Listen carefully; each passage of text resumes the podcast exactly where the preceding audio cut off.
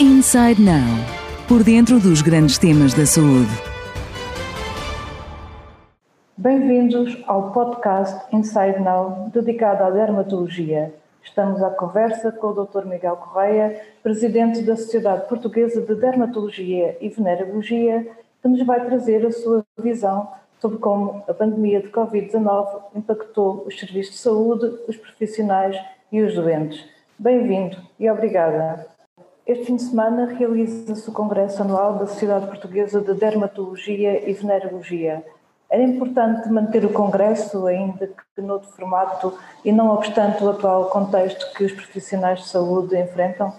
Absolutamente indispensável na vida da dermatologia portuguesa. As reuniões da S P D V são os momentos altos do ano académico na dermatologia, são o ponto de encontro entre os dermatologistas, são o momento de atualização científica, é o momento em que os internos cumprem currículo e entre os seus pares fazem as suas apresentações, as suas comunicações, os seus casos clínicos. É no fundo também nestas reuniões que os séniores conhecem os internos, o que no fundo é um networking fundamental para a vida profissional dos mais jovens. É aqui que, digamos assim, os dermatologistas empregadores conhecem os novos dermatologistas. É, é de facto fundamental, não sendo possível uh, no formato que mais nos interessa, não sendo possível presencialmente, salvo-se o que é possível, faça-se em cenário virtual, sempre a atualização científica, que é, que é indispensável. Perdem-se outras, outros aspectos da, das reuniões da S P D V, mas preserva-se o que se consegue preservar neste momento em que todos estamos com dificuldades. Do ponto de vista da atualização científica, o que é que destacaria como mais relevante neste congresso? Destacaria exatamente a falta de destaque, isto é, vai ser uma, uma passagem por todas as matérias, não vai haver um tema de fundo, não vai haver um, um ponto fulcral do congresso, não, vão, vão, toda a dermatologia vai ser passada De, por diversas, de diversas maneiras. Vamos atravessar, vamos navegar o mar da dermatologia através de inúmeros casos clínicos e de diversos, diferentes trabalhos que têm sido produzidos pelos sócios. No fundo, no fundo, vamos pôr em dia um ano de trabalho dos associados, o que corresponde a uma revisão de toda a dermatologia, sem nenhuma área âncora, digamos assim, sem, nenhuma, sem nenhum tema fundamental. Mas foi deliberada esta escolha? Foi, foi deliberado, porque no momento presente pareceu-nos ser o, o ideal, atendendo a que não, o, a reunião não é presencial, tem que ser, tem que ser suficientemente abrangente, tem que interessar todos, não... de forma a conseguirmos ao máximo ter os nossos colegas com as suas necessidades satisfeitas. Se nos focássemos essencialmente numa área da dermatologia, as demais seriam parentes menores no momento em que não temos riqueza de reuniões para isso. Vai ser a única reunião neste ano, tem que ser o mais abrangente possível. E sendo este um momento de, de reunião, ainda que virtual, dos colegas, dos dermatologistas, e sendo também um momento de, de fazer quase que o balanço da atividade do ano, sem querer dissipar as conclusões do Congresso, porque não é possível fazê-lo, como é que descreveria este ano? Um ano de calamidade, como é evidente. É um ano em que tudo foi perturbado, em que tudo esteve permanentemente, toda a atividade assistencial esteve permanentemente a ser atormentada por angústias várias, por, de todos bem conhecidas. Fomos fazendo a nossa atividade científica na medida do possível, mas não vamos dizer que foi um bom ano, porque não. É um ano negro na história da, na história da, da Sociedade Portuguesa de Dermatologia, como é um ano negro na história da medicina ela toda. Mas pondo então o desenvolvimento científico em pausa neste ano, de um modo geral, diria que a atualidade, a atualização em dermatologia na prática clínica portuguesa está a par e passo com o que se faz noutros países. Normalmente comparamos com, Euro, com outros países da Europa, com a média europeia. É possível dizer isso, estamos, um, o estado da arte é, acompanha o que se faz noutros, noutros países? Eu diria que o estado da arte em Portugal compara com, por cima, com a maioria dos países europeus. Acho que eu conheço bem a realidade da dermatologia em vários países da Europa e também fora da Europa. A prática da dermatologia em Portugal é das melhores do mundo, não tenho dúvida nenhuma. Não conheço a Ásia, não conheço a dermatologia japonesa ou coreana, nem a chinesa, para poder, para poder ser tão atrevido como fui, mas comparando com, comparando com a Europa, comparando com a América do Norte, Estados Unidos e Canadá, olha que Portugal não tem que se envergonhar de maneira nenhuma. Na maioria dos casos, o doente comum que recorre ao dermatologista num ambiente sem ser o ambiente mais sofisticado, tem em Portugal um nível de científico e humano de cuidados que são muito acima da média, muito, muito acima da média. Não é por acaso que há vários, vários, várias pessoas de outros países europeus que vêm a Portugal ter consultas de dermatologia.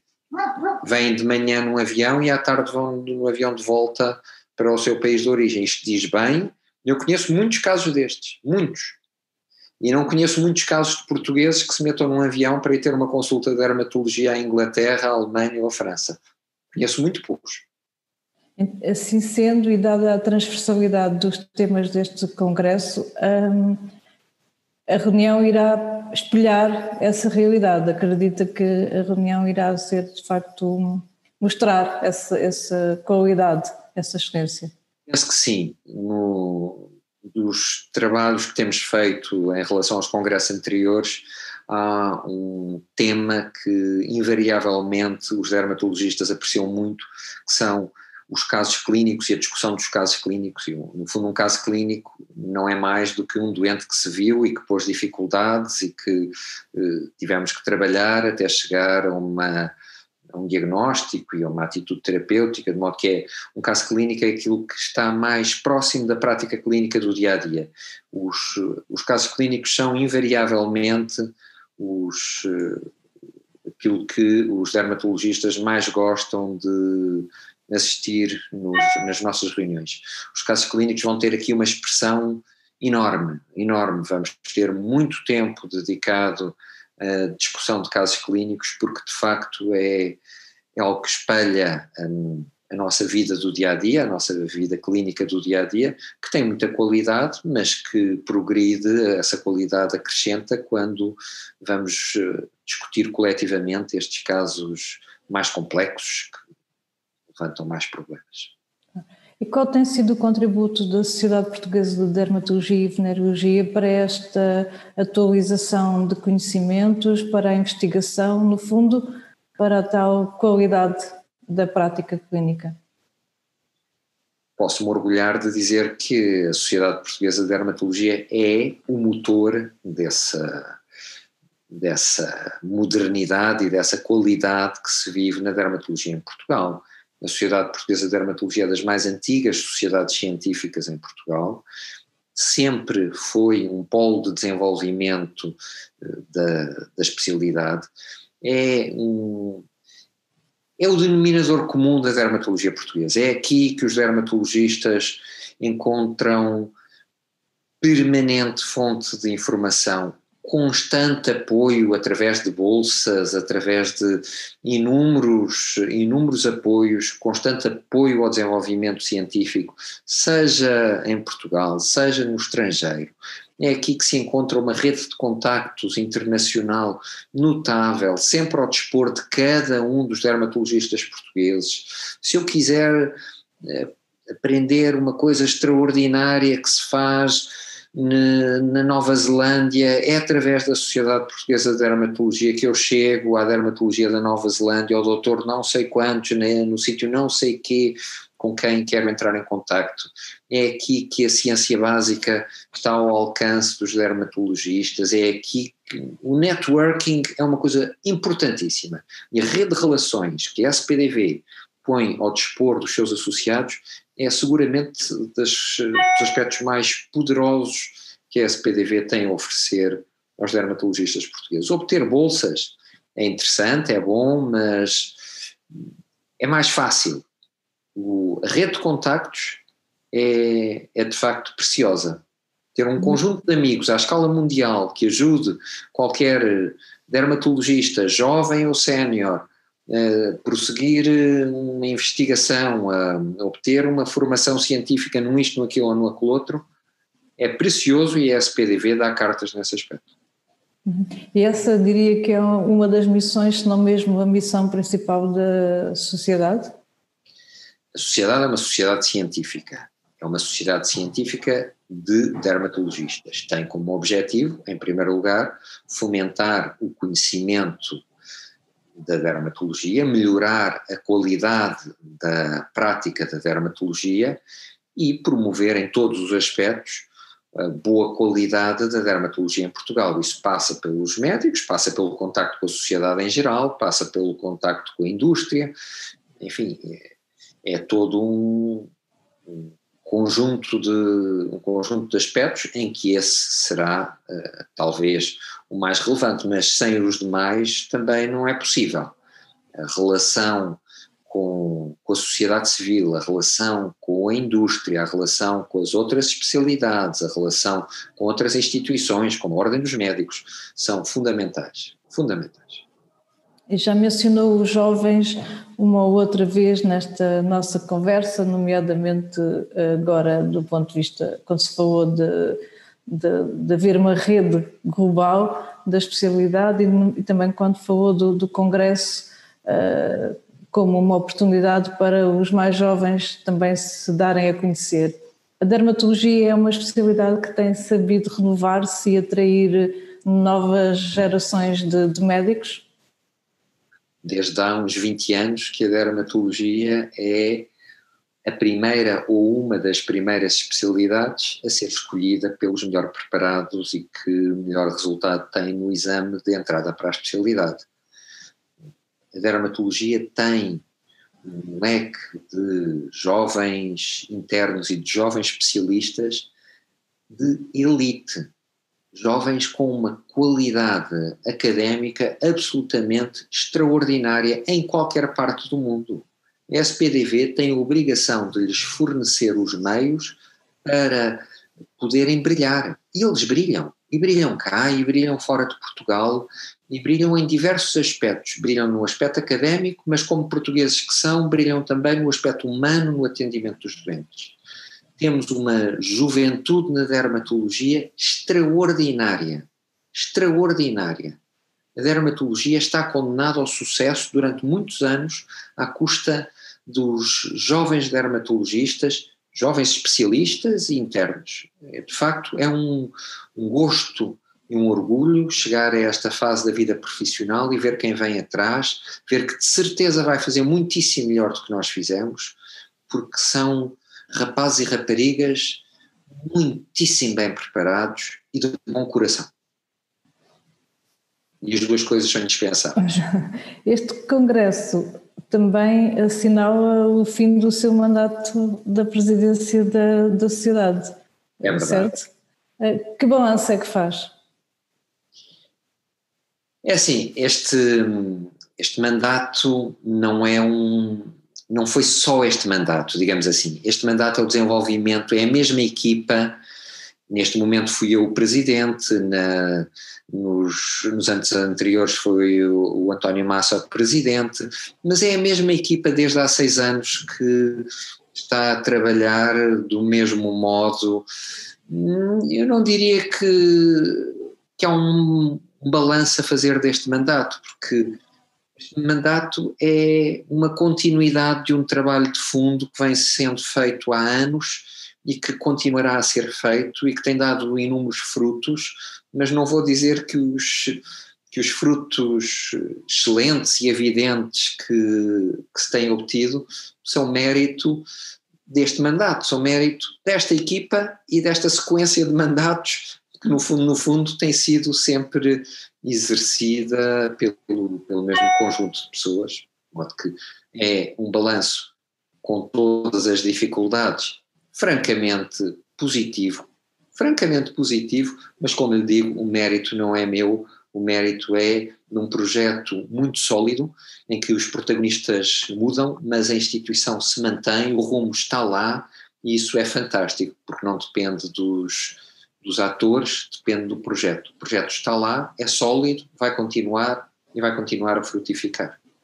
Muito bem, como nós, como referiu logo no início e também numa das respostas abordou essa questão, o Congresso acontece num ano muito atípico e num ano que impactou certamente a dermatologia e todos os, os, um, os serviços de saúde em que se prestam uh, cuidados nesta área uh, e nas demais, de facto.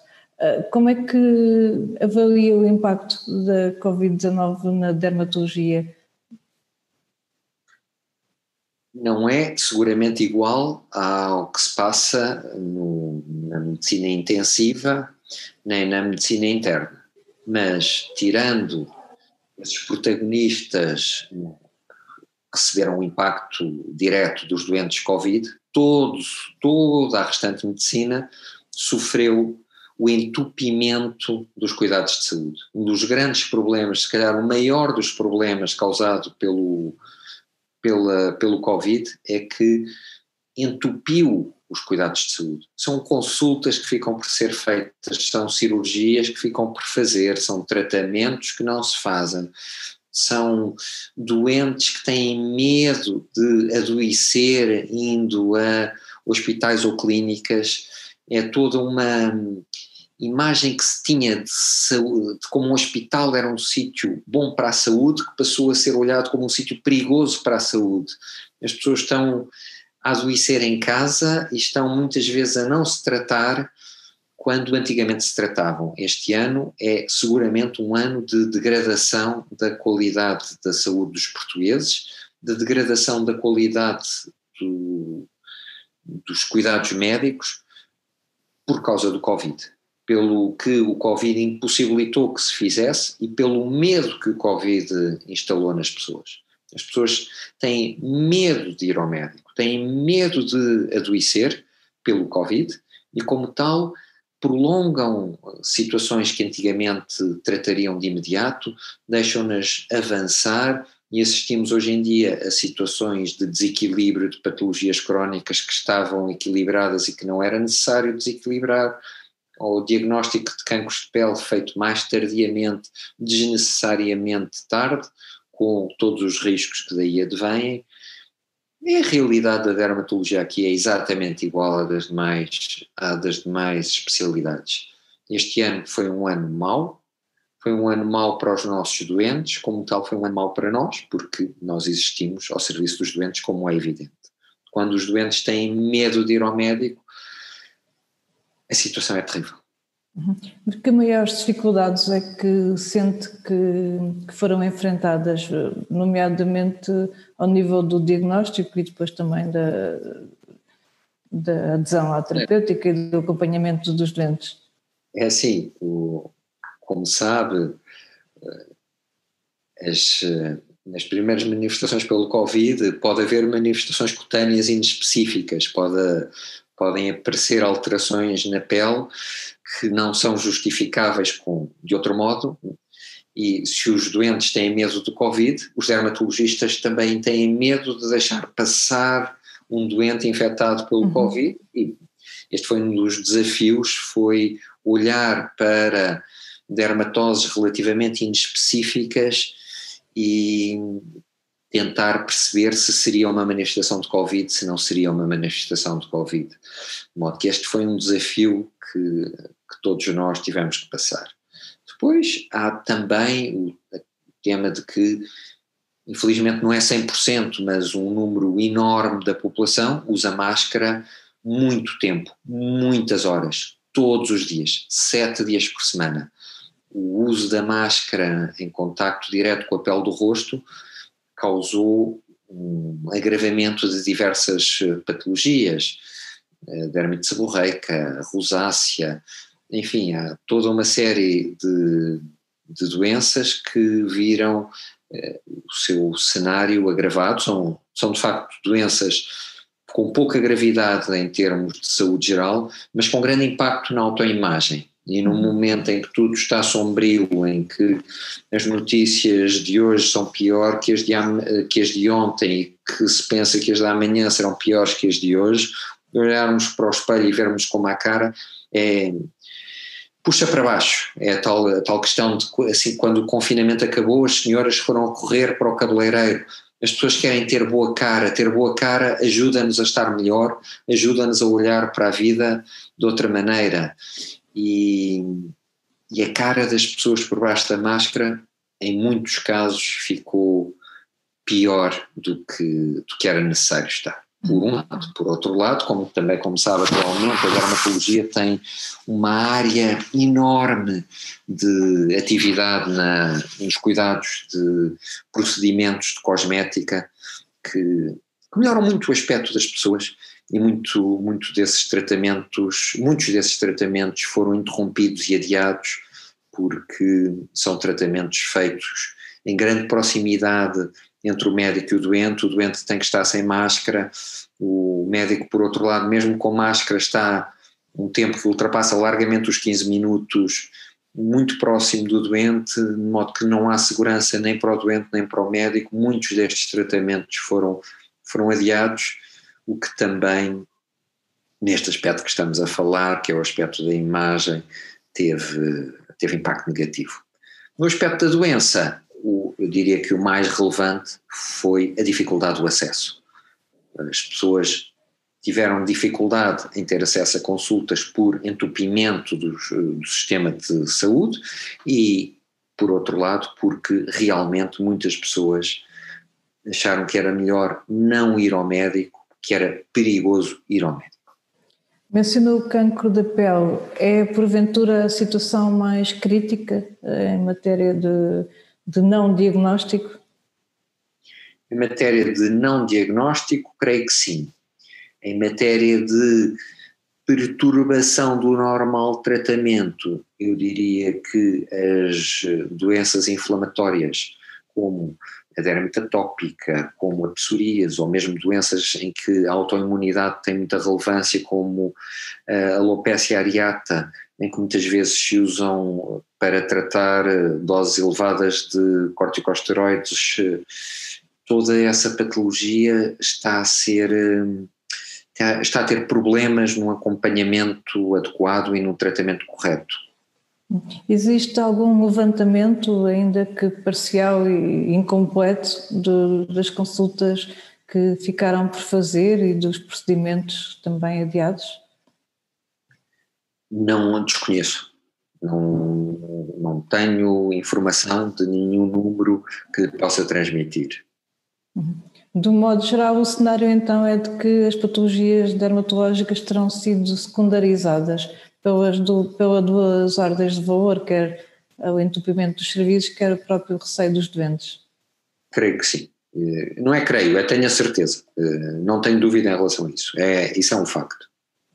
Agora, também tenho a certeza que, face à qualidade da dermatologia nacional em todas as suas facetas, assim que nos virmos livres deste flagelo, deste cataclismo que é, que esta pandemia é, ah, e rapidamente vamos recuperar e rapidamente vamos tratar os nossos doentes e pôr uh, tudo em ordem, mas muito depressa e com muita competência, não tenho dúvida nenhuma em relação a isso.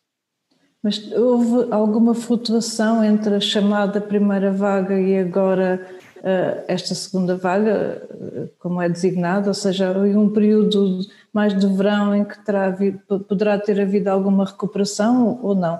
Ah, eu, sem sombra de dúvida. Em março e abril as pessoas vinham ao dermatologista em, só em situações… Enfim, as restrições foram muito maiores, muito maiores. Depois a seguir houve uma procura da dermatologia ímpar, ímpar. Toda a gente estava a trabalhar imenso, fruto de uma procura enorme, o tal, a tal barragem que, que abriu e a água se soltou e havia, havia que procurar ajudar um número enorme de pessoas, verdade. Atualmente não estamos como em março ou abril, mas para lá caminhamos. E, portanto, antecipa que haja uma nova vaga também, para usar a mesma expressão, de retrocesso, digamos assim, do acesso aos cuidados? Há de certeza, há de certeza, pelas mesmas duas razões. Os serviços de saúde completamente esmagados pela carga assistencial que o Covid põe e pelas pessoas a verem todos os dias os números de infectados a crescer, a ver o número de mortos a crescer e com medo de, com medo de sair de casa, com medo de ir, de ir a hospitais, com medo de ir a clínicas, com medo de se infectar, de modo que penso que estamos novamente numa fase de contenção em que muitas patologias dermatológicas e outras estão a, a ser postas em segundo plano por estas duas razões, e a seguir teremos novamente que fazer um esforço grande para ajudar as pessoas que em seguida nos vão procurar de modo muito, muito pesado, tenho a certeza. Porque nessa altura, que não sabemos quando será, haverá de facto uma... Desculpe? Em breve será, em breve, em breve. É um otimista. É. Dizia eu que, que nessa altura, hum, dado o acumular de, de, de situações que ficaram ou por diagnosticar ou por tratar, hum, será preciso uma, uma resposta também em força por parte dos dermatologistas e dos respectivos serviços. Claro. Estão preparados? Preparar-nos-emos em função daquilo ou por outra, adaptar-nos-emos à necessidade.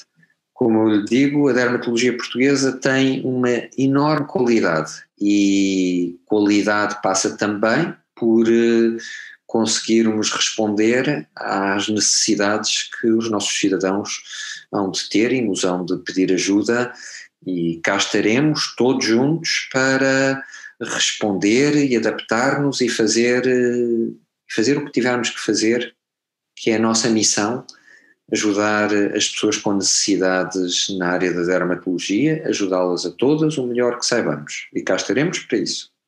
Mas poderão ou deverão ser tomadas algumas medidas no sentido de amenizar esse, esse momento, para evitar que se chegue a esse momento com uma situação uh, tão, tão grave como se antecipa?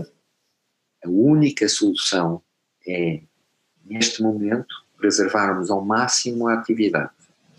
Tentarmos, tentarmos nenhum de nós uh, desistir, uh, nenhum de nós ir para casa e esperar por melhores dias, todos continuarmos a trabalhar o máximo possível, porque a seguir virá uma onda de procura enorme, de certeza. A onda será tanto maior quanto menos atendimento houver agora.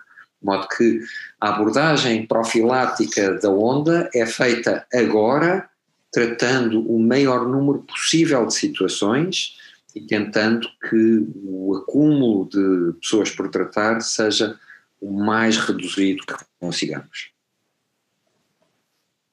Mas com, portanto, com os serviços hospitalares, porque é onde se públicos ou privados e as clínicas, que é onde se exerce a dermatologia, não, não nos cuidados de saúde privados, dizia eu que com esses serviços assoberbados por outras necessidades, com os serviços de dermatologia, as consultas uh, com muito menos procura, qual foi um, os especialistas em dermatologia foram convocados uh, a dar o seu contributo nesta situação em que, em que domínios? É assim, não, a situação não é como na primeira vaga. Agora os serviços de dermatologia estão a trabalhar, públicos e privados. Os dermatologistas, ao contrário da primeira vaga em que houve uma redução franca no, no acesso, agora não é verdade, o acesso está aberto. Há é um número grande de pessoas com medo, não é que neste momento sejam os serviços de dermatologia que não oferecem resposta, oferecem e estão a funcionar a pleno vapor, estão a funcionar com, com todas as dificuldades, mas a funcionar a pleno vapor. Há é pessoas que estão a adiar as, as suas consultas e os seus tratamentos por razões evidentes, de modo que não, não se pode dizer que atualmente seja um cenário tão negativo como foi em março e em abril. E mesmo em março e em abril não houve propriamente especialistas de dermatologia a ir fazer atividades não dermatológicas. Era um, era um contrassenso. De facto, a nossa preparação técnica é esta, não é outra. Naturalmente. Mas, entretanto, como diz, os serviços reabriram e um, o acesso existe. É preciso é vencer essa barreira que os próprios doentes uh, ergueram, não é? Os doentes e as necessidades de menos congestionamento nas salas de espera, menos congestionamento em tudo, as necessidades de um, asepsia, um, quer dizer, não é bem de asepsia, é de cuidados em relação ao Covid, na, nos gabinetes de consulta, de cuidados nas salas de, de cirurgia em que trabalhamos, torna todos os processos mais morosos, de modo que numa hora de trabalho nós trabalhamos a mesma hora, mas nessa hora a produção é necessariamente diferente, porque os doentes têm que ser mantidos afastados, não pode assistir ao que assistia há dois anos atrás com salas de espera cheias. Isso hoje não pode acontecer, de modo que as marcações têm, estão a ser feitas calculando isso com um intervalo maior. Ora, se o intervalo é maior, a produção necessariamente é menor, e sendo menor a produção não se dá uma resposta com a mesma quantidade com que se dava. Claro. Mas isso tem que ser. São as novas regras, não é verdade? Há alguma lição que se possa tirar desta situação? Eu penso que há, há várias, há várias. Número um, não nos podemos focar numa... Acho que esta é a coisa mais importante, não nos podemos focar numa área de, de patologia e esquecer as demais, porque as demais estão lá na mesma, e, e se não se falhamos no restante, a morbilidade e a mortalidade sofrem as consequências, e quando, quando olhamos para os números da mortalidade atualmente, isso é absolutamente evidente. A mortalidade de Covid é uma parte pequena do acréscimo de mortalidade pela falência de, de tudo, tudo o restante. Depois, acho que há uma outra lição fundamental, que é as pessoas, o cidadão comum, compreende e ajuda quando se lhe fala de uma maneira clara e quando se lhe diz verdade e quando se lhe pede ajuda de um modo que seja evidente. Os cidadãos colaboram, como se viu ao longo deste, desta, desta pandemia. É, já é difícil um cidadão compreender que mensagens de sentido contraditório, e aí tem que ser feito, tem que se melhorar imenso. Os nossos líderes não podem um dia dizer isto e no dia seguinte dizer o seu contrário, para depois voltar a dizer o isto, cria uma situação de, de grande dificuldade em cumprir regras. Não nos podemos juntar, mas podemos nos juntar. É perigoso ter coisas de ar livre, não é perigoso ter coisas de ar livre, não se pode ir ao futebol, mas pode-se ir à Fórmula um, pode-se ir a uma reunião política, mas não se pode ir a uma reunião de família. Acho que, acho que esta é outra grande lição que, como povo, temos que aprender. Mais vale fazer um discurso claro e honesto, como a chanceler Merkel fez, dizer: alemães, se tivermos este número de casos por dia, o nosso sistema de saúde colapsa no dia tal. Se tivermos o dobro, o nosso sistema de saúde colapsa no dia não sei quantos. Isto dito de um modo honesto, franco, olhos nos olhos, as pessoas compreendem. Se fazemos estas conversas complicadas, que hoje é de uma maneira, amanhã é de outra, fazemos mais mal do que bem. Acho que todos aprendemos com isso. Muito bem, doutor Miguel, quero deixar uma mensagem aos seus colegas dermatologistas e aos demais profissionais de saúde para finalizar esta nossa conversa. A certeza que a medicina portuguesa, tal como a dermatologia portuguesa, é de grande nível, a certeza que a medicina de qualidade é uma medicina que é técnica, mas que é humana, e que no aspecto humano os portugueses são geralmente, e no, na grande maioria dos casos, pessoas muito, com muita qualidade, e quando esta epidemia passar vamos usar os nossos recursos, sobretudo, sobretudo o aspecto humano, vamos usar as nossas qualidades humanas para usar, olhar para os nossos concidadãos doentes e ajudá-los com um esforço acrescido, mas não vamos deixar ninguém para trás, vamos ajudar todos seguramente. Muito bem, doutor Miguel, muito obrigada por ter Obrigado. aceitado o nosso convite. Uh, espero que o congresso seja verdadeiramente enriquecedor e até breve.